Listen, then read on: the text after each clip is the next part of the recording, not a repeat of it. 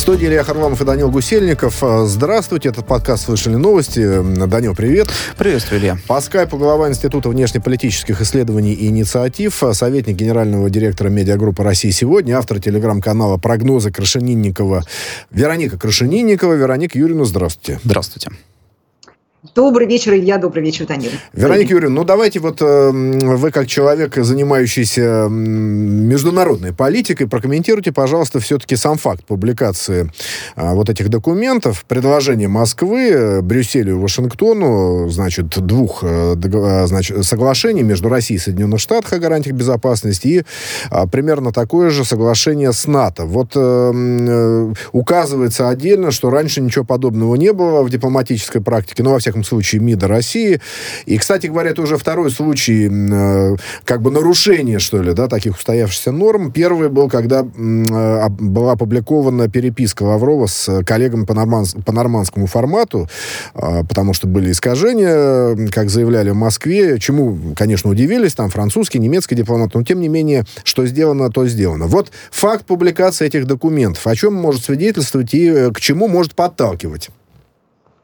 Ну что же, это говорит о том, что наша дипломатия становится все более и более открытой. И для нас, исследователей, для журналистов, это очень, очень полезное дело, облегчает нашу работу.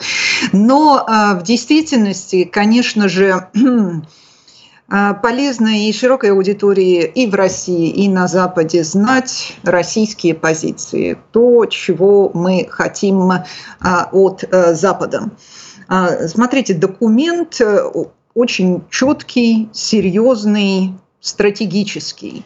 И на нем э, все требования, которые заявлены МИДом и, собственно, э, Кремлем, э, в нем они обоснованные. Однако, конечно же, э, для, с другой стороны, э, для другой стороны э, потребуется изменить свое целеполагание, целеполагание работы аппарата безопасности, да, целеполагание НАТО для того, чтобы воспринять вот такие позиции. Но какие бы сложности не испытывали западные партнеры, э, такая публичная публикация, публичная, публичный запуск этого документа э, дает возможность более широкой аудитории убедиться в доброй воле России – и э, в открытости внешней политики страны. Ну да, Вероника Юрьевна, теперь все-таки к сущностным э, вопросам перейдем. Но вот э, э, есть э, тексты действительно, и предлагается нечто Брюсселю, примерно то же самое Вашингтону, но Вашингтон должен взять ответственность вообще-то на себя за, за то, что делает НАТО. Ну и речь идет э, коротко, да, там много позиций, такие есть общие как бы позиции про безопасность, про площадку ООН, это понятно, здесь, я думаю, не будет возражений никаких. Но что что касается расширения НАТО и размещения там ударных систем, о которых Владимир Путин говорил на территории а, бывшего Советского Союза, в Восточной Европе, и вот, э, значит, пункт о том, чтобы Украина, да, не оказалась в результате тоже членом НАТО. Вот э, все-таки насколько это, эти инициативы проходны, да, как принято говорить, на ваш взгляд? Насколько Вашингтон, потому что есть уже ведь реакция, да, есть реакция Белого дома, и э, вот заявляют там, что будут обсуждать с партнерами по, по Евросоюзу, потому что э, есть европейская безопасность, есть ключевые принципы, и без них мы, мы не вправе принимать окончательное решение. А, так что там консультации наверняка идут, но в принципе принципе, все-таки вопрос остается прежним. Да? Насколько проходные это инициативы? Знаете, я вне зависимости от того, проходные они или нет, они должны были быть сформулированы. Мы должны заявить наши позиции. Они все обоснованные. И на самом деле Соединенные Штаты ровно таким образом и э, ведут свое существование и политику. Для них все эти принципы обеспечены. Э, и они не допускают малейшего нарушения. Например, когда бы Соединенные Штаты допустили развертывание ракет средней и меньшей дальности наземного базирования рядом со своей национальной территорией. Мы помним, когда когда произошел Карибский кризис, какой это был такой экзистенциальный а, скандал а, для США. Поэтому они-то как раз не терпят никакой ситуации, которая бы стояла близко к заявленным а, России требованиям. Это начнет, это позволит, вот эти требования позволят начать диалог, разговор серьезный. Вряд ли многие или большинство из них будут выполнены, но важно наличие диалога и важно обсуждение вот таких позиций. Вероника Юрьевна, позвольте вопрос. Вот если в договоре между Россией и США более-менее все понятно, там взаимные обязательства, то вот э, насчет, значит, гарантии безопасности э, между НАТО и Россией интересно э, узнать. Вот НАТО, по, по логике России, не должно принимать к себе там Украину, Грузию, как минимум, да, не должно расширяться на восток. И такой банальный вопрос, с одной стороны, а с другой стороны, очень сущностный. А ведь могут спросить, а вы нам что?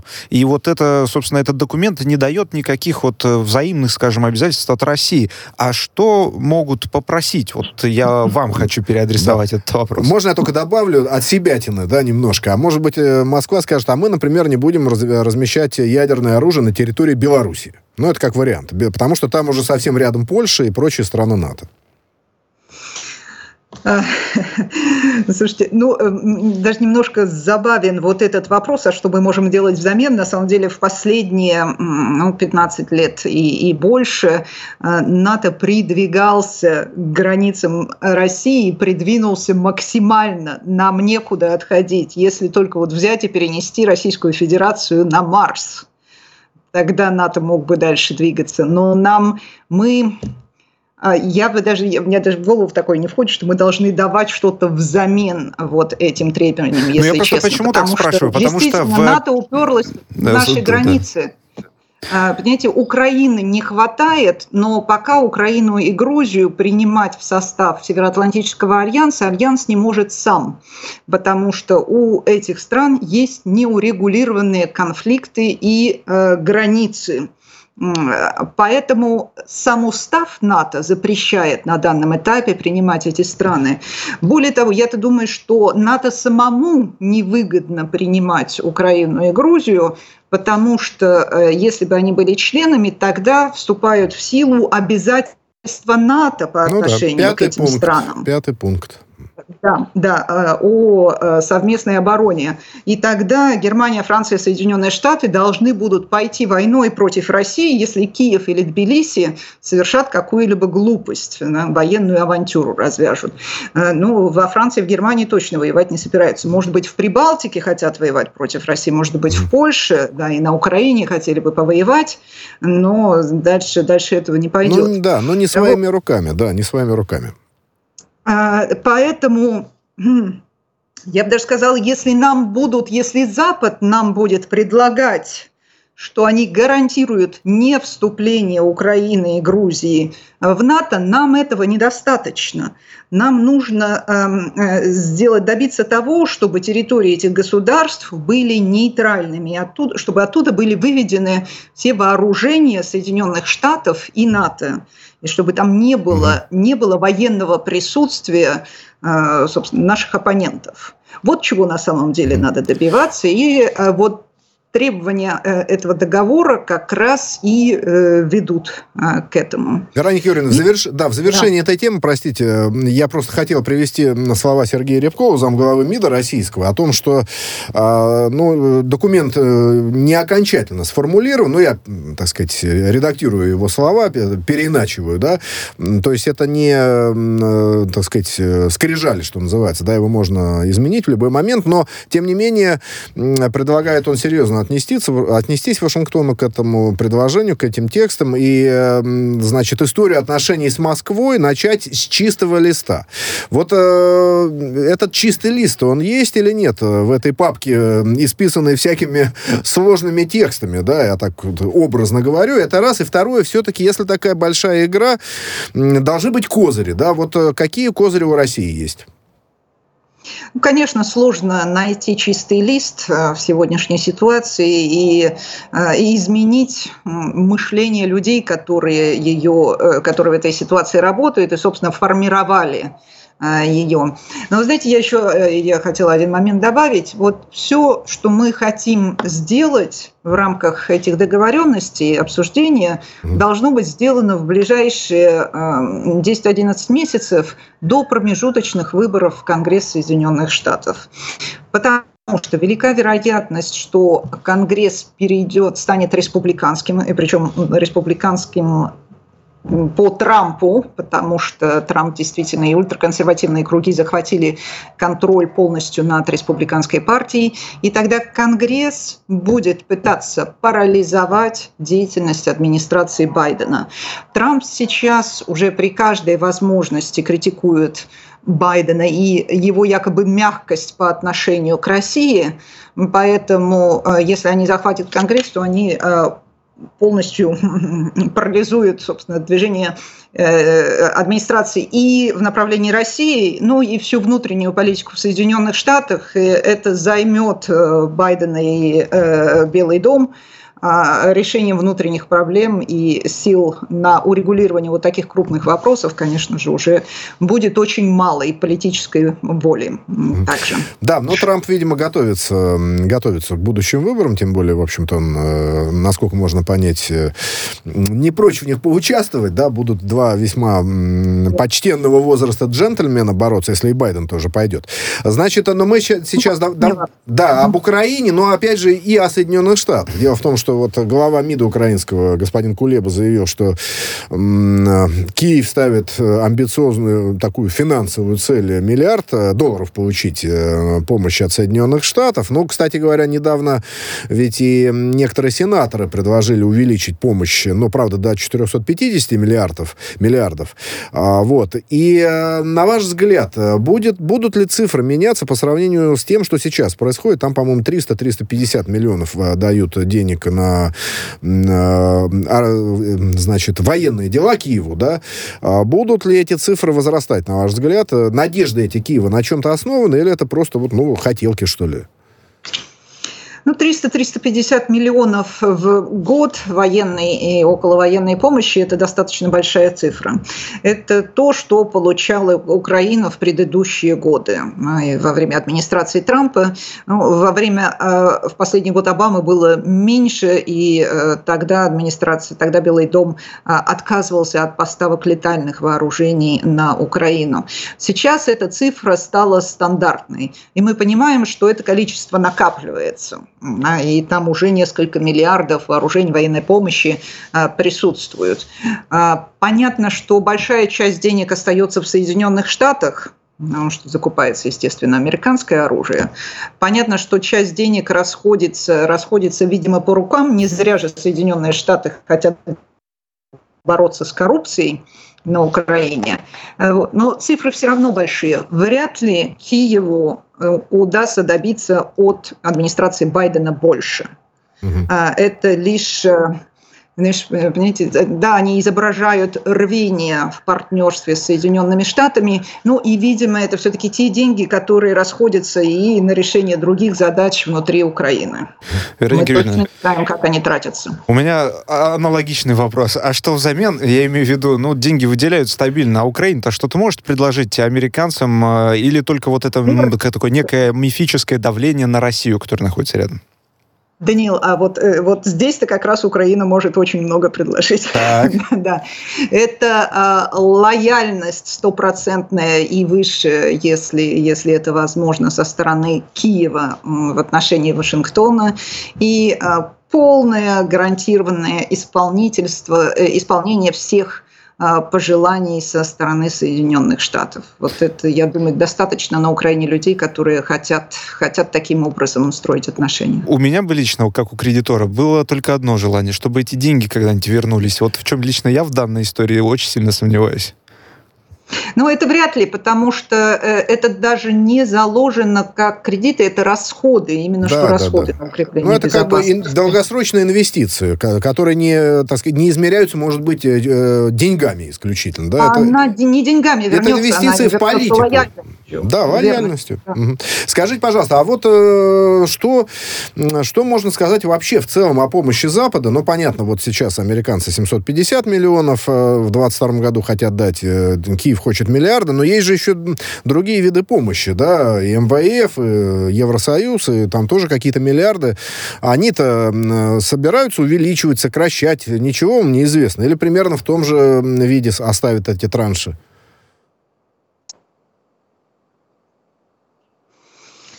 Ну что ж, большие, много разговоров о помощи велось по отношению к э, газотранспортной системе. И поскольку транзит российского газа через Украину будет уменьшаться, а эти деньги тратились на украинские внутренние нужды, то Европейскому Союзу придется э, самому как-то это компенсировать. А если уж они хоть так хотят Украину видеть частью своего полит... военно-политического пространства. На это и есть цель Евросоюза вместе с Соединенными Штатами. Э, ну, тогда пусть и раскошеливаются. И понятно, что эти деньги расходятся на Украине самым непрозрачным образом. Это никоим никак не будет отвечать стандартам Европейского Союза. Европейский Союз будет говорить про борьбу с коррупцией. Ну, а деньги так и будут уходить в песок или в частные руки, угу. как это сейчас происходит. Как рядовые американцы вообще реагируют реагируют на то, да что никак, их страна они... выделяет. Но Нет, потом... я думаю, они об этом и не задумываются. Ну как, вот э, я вот, например, лично вижу, как у нас это происходит в стране. У нас э, есть, в общем, недовольство некое. А вот э, американцы тоже, наверное, они такие суммы выделяют. Даниэл, дело в том, что в Соединенных Штатах печатается гораздо больше денег. Ну, а что такое миллиард долларов? Все напечатают. Ну, конечно, господи. Цена денег разные. Да, ФРС работает э, круглые сутки. Э, Северный поток-2. Давайте перейдем. Дело в том, что вторая нитка заполнена газом. Э, значит, ну, будет заполняться. Первая уже заполнена была 18 октября. Ну и, значит, проверяют там, э, какой объем, какое давление. Я так понимаю, что это сугубо техническая история. Да, Идет речь не о прокачке, да, уже потребителю Э, конечному, да, а о том, э, насколько функционирует все должным образом. Но все-таки, если говорить о сертификации, все равно придется, да, вот э, накануне стало известно, что не раньше, чем через полгода она будет завершена, и это как бы очередная оттяжка, там масса препон было, уж не будем все их вспоминать, и там по прокладке по той или иной территории морского дна, ну и так далее. На ваш взгляд, какие-то неожиданные могут еще возникнуть проблемы сертификации? Потому что, ну, постоянно какие-то всплывают э, не очень приятные вещи. Знаете, я вот задаю этот вопрос германским коллегам, и э, ну, практически все уверены в том, что «Северный поток-2» будет запущен и заработает по-настоящему. Да, это займет опять больше времени, чем планировалось. И да, нужно быть терпеливым ливыми в этом, в этом вопросе, как, как, как мне говорят. Но кто его знает за эти шесть месяцев, что еще может случиться. Посмотрите, как старательно Соединенные Штаты привязывают ситуацию на Украине к, северному, к запуску Северного потока-2 они привязывают это к российскому вторжению на Украине, но как они, с какого момента начинается вторжение, что они интерпретируют в Вашингтоне как вторжение, все эти вопросы возникают. Пока радует э, принципиальная позиция э, ФРГ и нового канцлера Олафа Шольца. Он высказался вот, вот буквально вчера вечером э, очень четко против увязки разрешения на эксплуатацию Северного потока-2 с, с ситуацией на Украине. Он говорил об этом на саммите в Евросоюзе, что это вот четкая, здравая позиция, и в этом он продолжает и позицию канцлера Меркель, и, собственно, доминирующее мнение рациональных людей в Германии. Вот... Конечно, есть фанатичные э, члены нового правительства, вроде новой главы МИД, но похоже, что ее ну, ей будут давать высказываться, самовыражаться, но, тем не менее, она не будет диктовать политику. Ну да, я вот об этом, собственно говоря, иносказательно и пытался. А, пытался эту мысль донести, что, понятно, от американцев могут быть сюрпризы или там технические, какие угодно, даже бюрократические, да, а вот э, будут ли сюрпризы от немецкого правительства нового, да, ну, я так понимаю, что все-таки более или менее позиция пока такая сглаженная, более или менее консолидированная, несмотря на некоторые отклонение от генеральной линии, да, как э, в случае с госпожой Бербак. То есть правительство будет все-таки исходить из интересов Германии, германских потребителей. Совершенно верно, да. И были времена, когда в Германии были такие мощные министры иностранных дел. Но это не тот случай, и Анна-Лена Бербок, конечно, не тянет на пост компетентного весомого министра иностранных дел, у нее нет э, для этого образования, у нее нет для этого знаний, и, как говорят э, знакомые немцы, она даже не способна говорить полными предложениями на немецком языке. Но научится, Некоторые... научится со временем. Ну, хорошо, на посту министра иностранных дел уже пора будет научиться. Говорят, некоторые шутят, что Путин лучше говорит на немецком языке, чем она.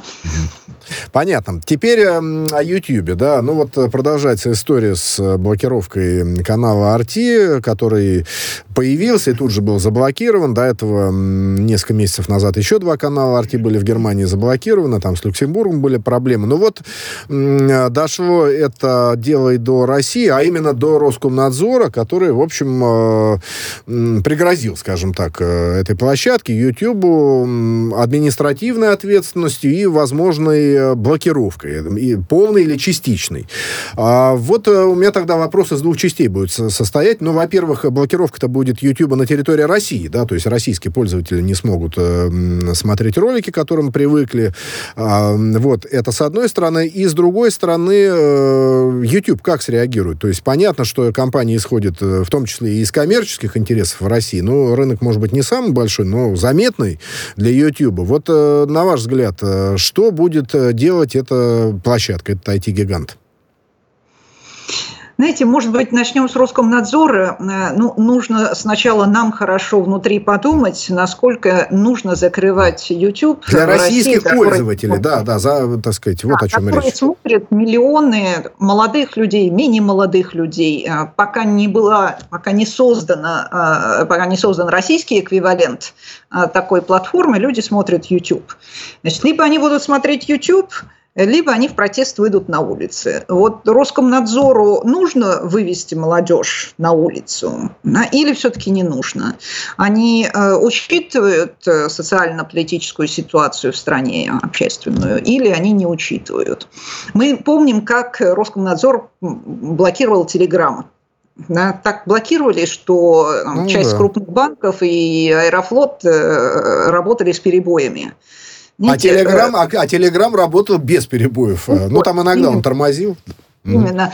Поэтому надо э, заведомо э, просчитывать э, на несколько шагов вперед последствия тех угроз, э, которые заявляются. А что касается вот, бл- а тех блокировок, которые Роскомнадзор мог бы делать, да, вот блокировать антиваксеров в России, не дожидаясь, чтобы их блокировал YouTube, в Соединенных Штатах, вот это Роскомнадзор мог бы делать. И это была бы очень полезная его роль. Ну, это точечная работа, да, но не блокировка всего YouTube. Я просто вот... Э, да, но эти, mm-hmm. эти точки крупные, и они да, и они бы, вот как раз Роскомнадзор мог бы этим заниматься. Но вот YouTube-то на это угроза. Как, на, как на ваш взгляд, ну, так сказать, мы так прогнозы попытаемся какие-то э, построить, среагируют? Э, потому что, ну, жесткое предупреждение, открывайте RT в Германии, или же в России вы будете подвергнуты неким санкциям. Вот э, руководство YouTube, э, исходя из того, как оно себя ведет, в том числе и в России, э, воспримет это как серьезную угрозу или как-то вот попытается смикшировать? Что касается налагаемых санкций, ну, до сих пор это были штрафы. Да, миллионные. Для Google штрафов набралось на, данном, на данный момент, по-моему, около 30-32 миллионов рублей. У YouTube я не помню, какие цифры, потому что это, наверное, не первый штраф будет, не первая санкция. А, ну что же, наверное, заплатят. А, в любом случае. А может быть и не заплатят. Я вот не знаю, Google заплатил и, или нет. И э, судебная процедура может быть очень длинной, пока, пока подадут апелляцию и так далее. Но э, понимаете, сейчас мяч на нашей стороне, и э, с нашей стороны должно при, при, приниматься правильное, умное решение. Слушайте, вот можно, извините, ради бога, Данил, прости, просто вот э, совершенно к месту, да, дело в том, что Google проиграл в суде в России дело о блокировке YouTube аккаунта «Царьград», есть такой телеканал, да, насколько я знаю, и штраф там фигурирует миллиард, миллиард рублей. Вот. Как, э, ну, как, вам, эти, как вам эти цифры, да? Забавный, забавный штраф. И, а, понимаете, ну, Царьград-то как раз и является ядром антиваксерства в России. Да, это те люди, которые а, продвигают мракобесие. Да, это те люди, которых бы должен блокировать не YouTube, а Роскомнадзор как раз.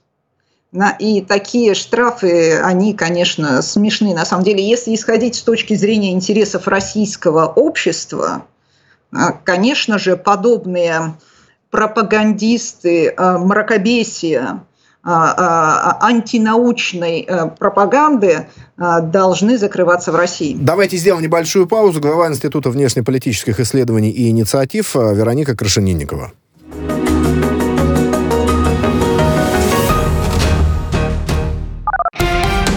Радио «Спутник». Новости. Здравствуйте. Представители Евротройки заявили о достижении незначительного технического прогресса на переговорах с Ираном в Вене. У участников венских переговоров по возвращению США и Ирана к обязательствам по СВПД остается несколько недель для выработки соглашений в отношении ситуации вокруг иранской ядерной программы. Об этом заявил координатор совместной комиссии Энрике Мора. По его словам, 20% потенциальной сделки остаются несогласованными. И в этом источник проблем. Он признал также, что переговоры будут политически болезненными. Седьмой раунд консультаций по СВПД стартовал 29 ноября после паузы в несколько месяцев. Украина на данном этапе потеряна для России как партнер и союзник. Ее стремление вступить в НАТО для Москвы очень плохо. Об этом заявил пресс-секретарь президента России Дмитрий Песков. По его словам, и в настоящее время без членства Украины в НАТО Россия видит, как постепенно Альянс начинает вторгаться внутрь страны. Сначала оборонительное вооружение поставляется, потом наступательное, потом двойного назначения. При этом Дмитрий Песков подчеркнул, что народ Украины для России остается братским. А Министерство здравоохранения Украины э, расширило перечень профессий, представители которых подлежат обязательной вакцинации от COVID-19. Об этом только что сообщила пресс-служба Минздрава. Это работники центральных органов исполнительной власти, местных государственных администраций, заведения образования, органов местного самоуправления, заведения здравоохранения, коммунальные предприятия, учреждения и организации. Отмечается, что приказ вступает в силу через месяц со дня его опубликования. Эффективность российской вакцины «Спутник Ви» после его усиления бустерной дозой «Спутник Лайт» против варианта коронавируса «Омикрон» должна составить более 80%. Сегодня об этом сообщил Российский фонд прямых инвестиций. Это связано с тем, что «Спутник Ви» показывал эффективность против оригинального коронавируса выше 80%, а «Спутник Лайт» в виде бустера значительно повышает вирус-нейтрализующую активность против варианта «Омикрон». Новые санкции Евросоюза не повлияют на работу российских военных инструкторов в Центральноафриканской Республике. Об этом заявил сегодня гендиректор Содружества офицеров за международную безопасность Александр Иванов. Эта организация занимается подготовкой военных правительственной армии Центральноафриканской Республики и находится в стране с уведомлением Совета безопасности ООН и санкционного комитета. Глава Содружества напомнил, что сейчас э, в Центральноафриканской Республике находится более тысячи специалистов этой организации, санкции, в будущем, по его словам, их число может э, вырасти. Ранее Евросоюз по этому поводу ввел санкции.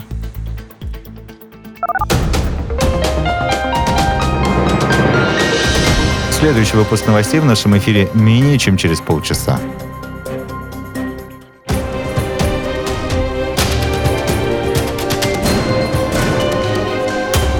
Радио «Спутник». Говорим то, о чем другие молчат. Вчера по телеку видел. Мне тут по телефону сказали. В соцсетях только обсуждают, что... И так десятки раз каждый день. В эфире «Радио Спутник». Всегда правильный ответ на вопрос. Слышали новость?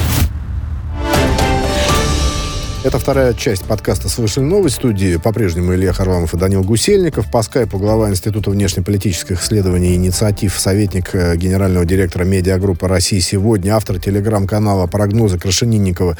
Вероника Крашенинникова. Вероника Юрьевна, еще раз здравствуйте.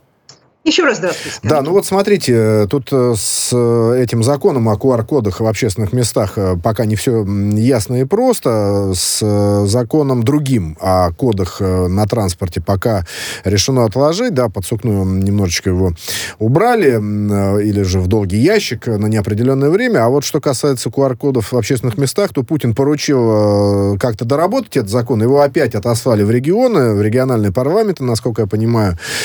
Уже один раз он был одобрен, э, вот, э, и сейчас э, по второму кругу, что называется, пошел в региональных парламентах.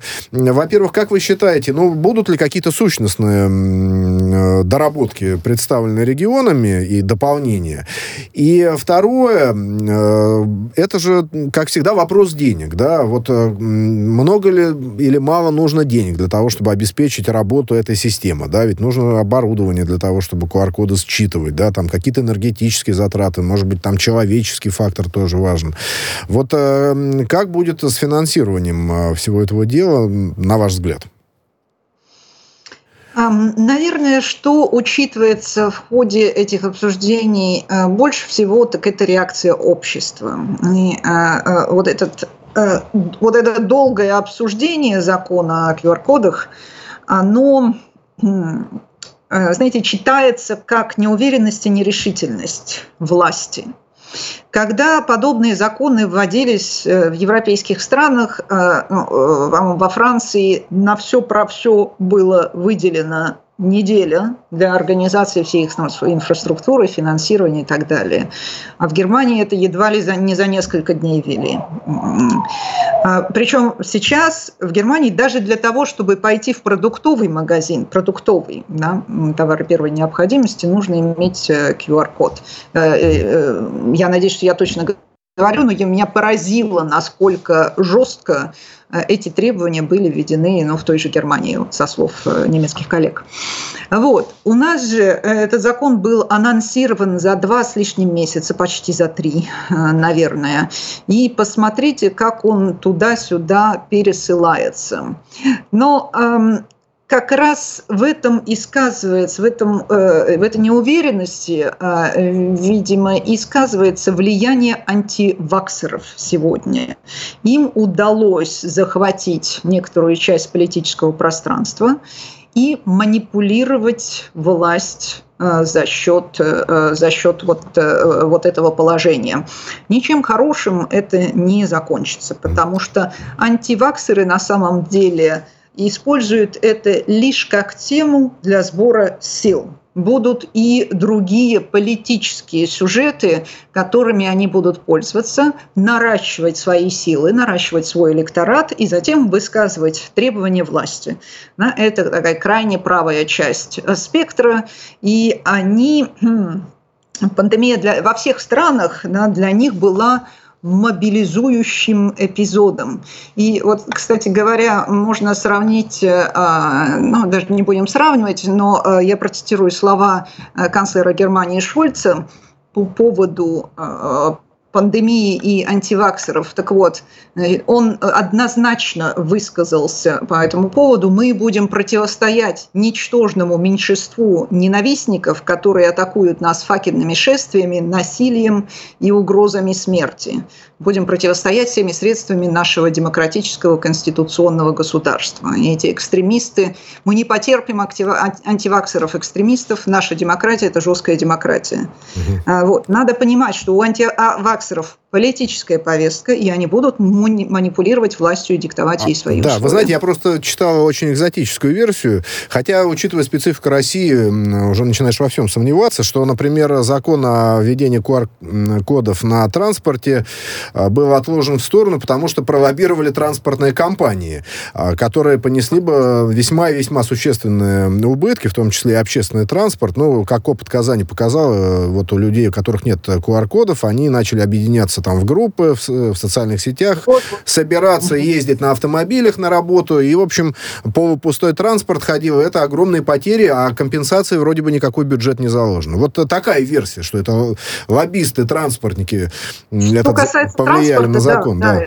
Да, это, это скорее всего так и есть. Но, кстати говоря, с точки зрения пользователей, а, а, ладно, автобусы. В автобусе мы все находимся ну, не, не такое уж большое э, количество времени.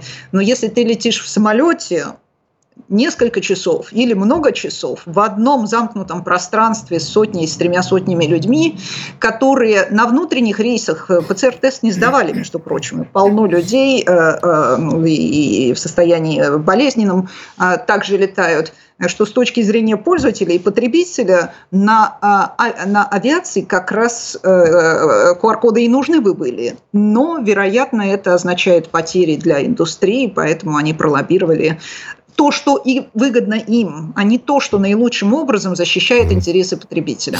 Вероника Юрьевна, вот э, вспоминается мне некий такой э, закон э, о издержке демократии, когда, значит, все проголосуют за убийство, нужно ли убивать человека, да?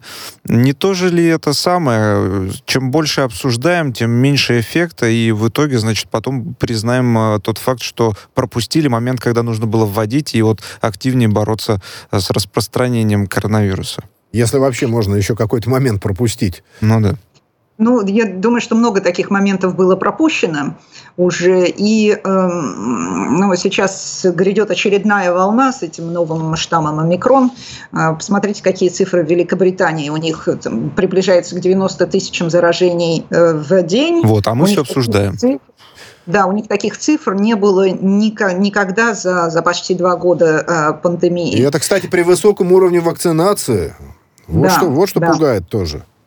Ну, хорошо, что у них сми... Э, хорошо, что смертность вроде бы, э, насколько мы знаем, от омикрона ниже, но дело в том, что в России эта смертность остается все равно очень высокой, и она гораздо выше, чем практически во всех государствах. Стыдно об этом говорить. Да.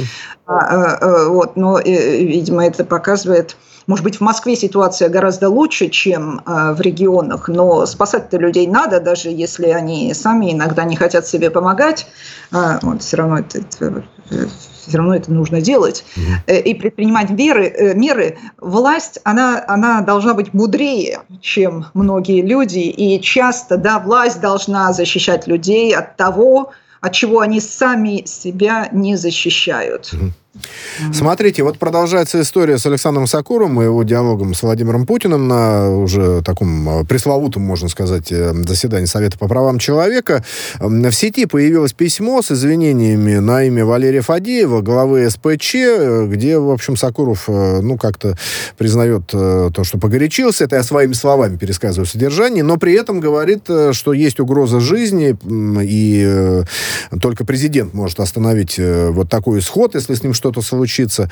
Вот. А, ну, в Кремле тоже есть реакция. Э, Дмитрий Песков заявил, что нет ничего такого, за что надо было бы извиняться Сакурову. Ну, вот э, была беседа эмоциональная, э, и нет поводов для извинений. Но прежде всего удивляет, откуда это письмо в сети появилось, если оно... Кстати, уже Сакуров и РИА Новости прокомментировал, что это письмо было не для публичного обсуждения. Оно тут же вот в сети возникло. Как оно могло туда попасть, на ваш взгляд? Не знаю, как оно могло попасть, но вся эта дискуссия носит, я бы сказала, все более а, и более абсурдный характер. Потому что, ну, начиная с заявления самого режиссера, знаете, давно не приходилось от вроде бы умного, образованного, опытного человека слышать такой нонсенс. Да, вот, чтобы в 2021 году с учетом предыдущих 30-35 лет истории свидетелем и, может быть, иногда участником, который он сам являлся, предлагать отпустить всех, кто не хочет, это, ну, я такого уже очень давно, по-моему, не слышала. И нужно быть совсем махровым, странным антироссийским человеком, чтобы такое заявлять. Может быть, он как-то неверно не знаю, изложил свои мысли, да, как творческий человек. Вы на это намекаете? Ну, человек творческий, он все равно, люди творческие обычно очень хорошо излагают как раз свои мысли и хорошо их формулируют, но это либо был очень неудачный для Сакурова день, ну, либо это постановка, честное слово, потому что это выставляет его как представителя интеллигенции в таком глупом и деструктивном ключе, ну, э, э, э, это лучший способ скомпрометировать российскую интеллигенцию. А, а, понимаете, а, эм, даже, даже сложно объяснить. И вот сейчас серия за серией продолжаются, продолжаются эти разговоры. Конечно же, его такие выражения и предложения не повод э, для кого-либо угрожать, э, направлять ему угрозы. Ну, жесткая, да, была жесткая реакция со стороны некоторых политических деятелей, чего уж тут говорить. А, э, вот. И, ну, и извинения тоже за свою позицию, я не знаю, можно было ее как-то объяснить. Как-то. Вероника Юрьевна, а может быть это просто пиар был, ну, черный пиар, уже который день теперь о режиссере говорят все? Ну, может быть, это вот, поскольку человек режиссер, может быть, это какая-то постановка, да, он заявил заведомо бредовую идею, президент изложил Э, развернутый ответ на эту идею, и теперь э, режиссер извиняется за свою, за свою Но будет и личная ну, да, встреча но тема, между... тема, конечно, да. да, для России болезнь, явно она не, э, так сказать, для постановок, и не для кинематографа, не для театра. Спасибо вам большое. Глава Института внешнеполитических исследований и инициатив Вероника Крашенинникова.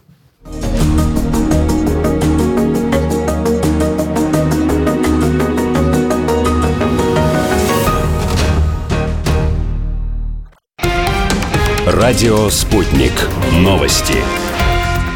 Здравствуйте. Представители Евротройки заявили о достижении незначительного технического прогресса на переговорах с Ираном в Вене. У участников финских переговоров по возвращению США и Ирана к обязательствам по СВПД остается несколько недель для выработки соглашений в отношении ситуации вокруг иранской ядерной программы. Об этом заявил координатор совместной комиссии Энрике Мора. По его словам, 20% потенциальной сделки остаются несогласованными. И в этом источник проблем. Он признал также, что переговоры будут политически болезненными. Седьмой раунд консультации по СВПД стартовал 29 ноября после паузы в несколько месяцев. Украина на данном этапе потеряна для России как партнер и союзник. Ее стремление вступить в НАТО для Москвы очень плохо. Об этом заявил пресс-секретарь президента России Дмитрий Песков.